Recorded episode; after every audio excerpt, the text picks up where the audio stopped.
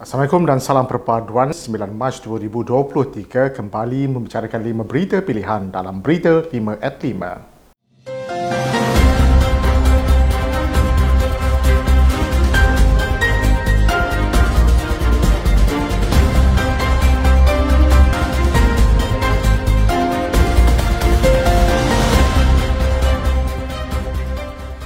Timbalan Ketua UMNO Sabah Datuk Yaakob Han mengingatkan semua calon-calon yang bertanding dalam pemilihan UMNO sesi dua ribu dua puluh tiga dua ribu dua puluh enam untuk kekal dalam perjuangan parti sekalipun selepas tewas dalam pertandingan. Beliau memaklumkan dalam majlis pengenalan calon-calon pemilihan UMNO dua ribu dua puluh tiga peringkat negeri Sabah semalam bahawa daripada dua puluh lima bahagian di Sabah, lapan bahagian ketuanya menang tanpa bertanding. Sementara itu, Esko Pergerakan Pemuda UMNO Malaysia Datuk Laksim Purhan berpandangan pemilihan UMNO membuktikan bahawa parti ini mengangkat nilai demokrasi serta permajaan bagi masa depan parti. Beliau yang menawarkan diri sebagai ahli majlis kerja tertinggi UMNO berkata, perkara ini terbukti apabila golongan muda termasuk muka baru diraikan sebagai calon. Ketua UMNO Bahagian Maran Datuk Sri Shaniza Syamsuddin menyeru semua ahli dapat berganding bahu bersama Kabinet Tertinggi Parti bagi membentuk satu pasukan yang kuat. Katanya kesepaduan parti amat mustahak untuk kepentingan UMNO sendiri selain mengukuhkan kerajaan perpaduan yang didukung hari ini. Beliau yang berada dalam majlis sesi pengenalan calon memaklumkan seramai enam puluh lima calon menawarkan diri bertanding bagi jawatan majlis kerja tertinggi.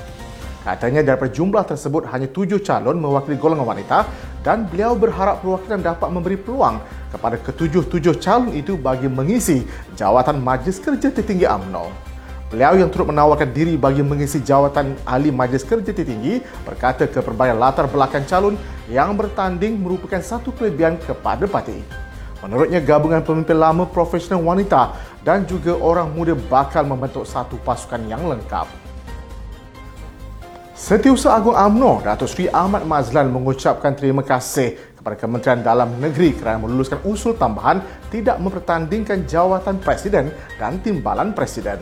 Menurut beliau, dengan keputusan yang dibuat oleh Kementerian Dalam Negeri membolehkan UMNO untuk terus bergerak ke hadapan di mana seperti yang pernah dijelaskan sebelum ini, tiada sebarang pelanggaran kepada peraturan dan perlembagaan UMNO berhubung usul Perintah Agung UMNO dua ribu dua puluh dua. Jelasnya ini bukan kali pertama jawatan Presiden dan Timbalan Presiden tidak bertandingkan, maka UMNO terus melangkah ke hadapan untuk mendekati dan membantu rakyat. Presiden UMNO Datuk Seri Dr Ahmad Zahid Hamidi berpesan kepada perwakilan yang bakal mengundi pada pilihan parti ini untuk memilih pemimpin atau mereka yang terbaik bagi kembali memperkasakan UMNO. Katanya calon-calon yang terbaik akan dapat mengukuhkan UMNO dan membantu kepada kemenangan dalam pilihan raya negeri yang bakal diadakan nanti. Beliau yang juga Timbalan Perdana Menteri berkata demikian ketika berucap di Majlis Pengenalan UMNO Calon-Calon Pemilihan UMNO dua ribu dua puluh tiga di peringkat negeri Sabah baru-baru ini. Beliau turut mengingatkan para calon bagi pemilihan UMNO kali ini agar tidak meletakkan harapan untuk diletakkan sebagai calon pada pilihan negeri yang akan datang. Katanya kemenangan para calon-calon pada pilihan itu nanti bukan jaminan bagi UMNO meletakkan mereka untuk bertanding pada pilihan negeri, sebaliknya pelbagai ciri lain akan dipertimbangkan bagi memastikan kemenangan dapat dicapai.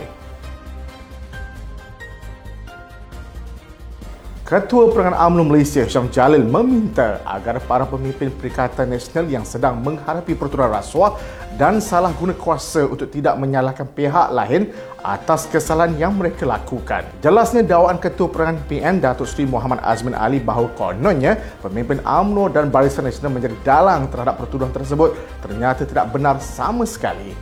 Beliau sudah menjengkelkan daripada awal lagi bahawa mereka ini akan terpalit dengan gelaran kluster mahkamah dan menyarankan untuk menjawab pertuduhan tersebut di muka pengadilan. Media melaporkan Ketua Pergerakan Perikatan Nasional Datuk Seri Azmin Ali bahawa surat tuntutan yang dikeluarkan Barisan Nasional kepada beliau dan pengurusinya, Datuk Seri Muhyiddin Yassin, menunjukkan bagaimana Barisan Nasional menggunakan statusnya untuk mengancam pembangkang dengan tindakan undang-undang. Surat tuntutan tersebut adalah berhubung dakwaan bahawa tuduhan terhadap pemimpin parti didalangi oleh pengurusi Barisan Nasional dan Presiden UMNO Datuk Seri Dr Ahmad Zahid Hamidi.